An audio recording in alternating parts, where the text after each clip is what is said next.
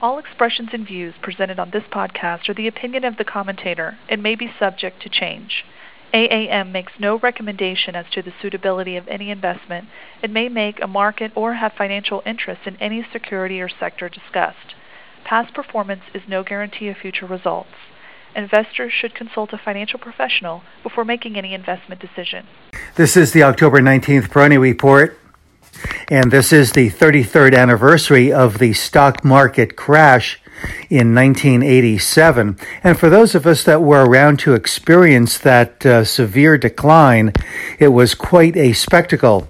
But it did uh, shortly thereafter uh, lead to another bull market cycle that began in August of the following year and carried uh, to the um, to the uh, technology bubble, which uh, burst in March of 2000. So it was quite a quite a bull market uh, cycle that um, came about after the um, crash of 1987. And here we are today in the uh, third wave or the third um, installment of that uh, bull market trilogy, uh, a bull market cycle unlike any that I have experienced or studied. And one that I think uh, has um, more entries into the record book before it is all over. On a near term basis, there is a lot of conjecture and maybe heightened uh, fear, even, that uh, the election outcome could have a real significant impact on the stock market. And I have heard uh, commentary that some are moving more to cash, taking more defensive um, stances here ahead of the election, uh, not knowing what the outcome might be or what the consequences of the outcome might be.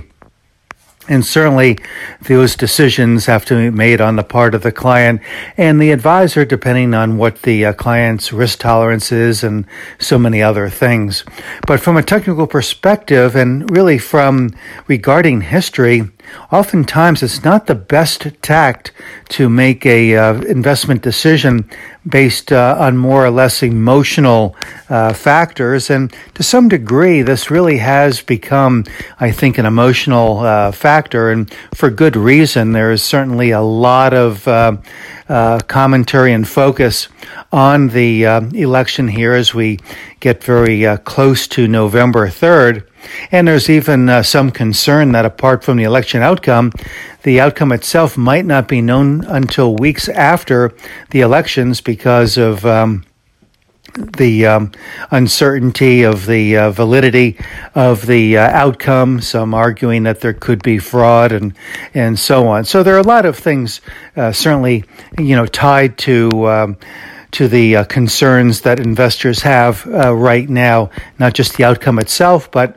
perhaps the uh, uncertainty of when the actual outcome uh, will be decided and how it will be decided. But uh, I would uh, really look at the basic trend that is continuing in this market and it remains positive and constructive.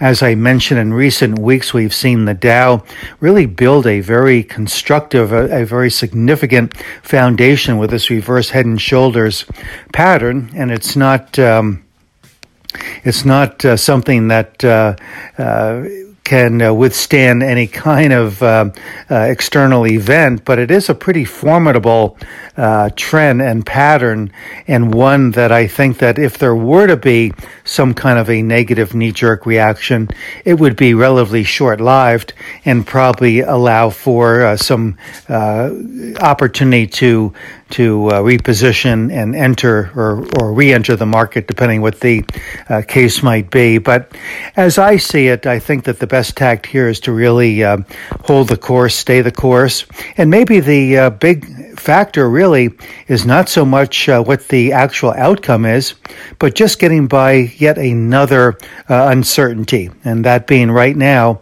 who will win in November.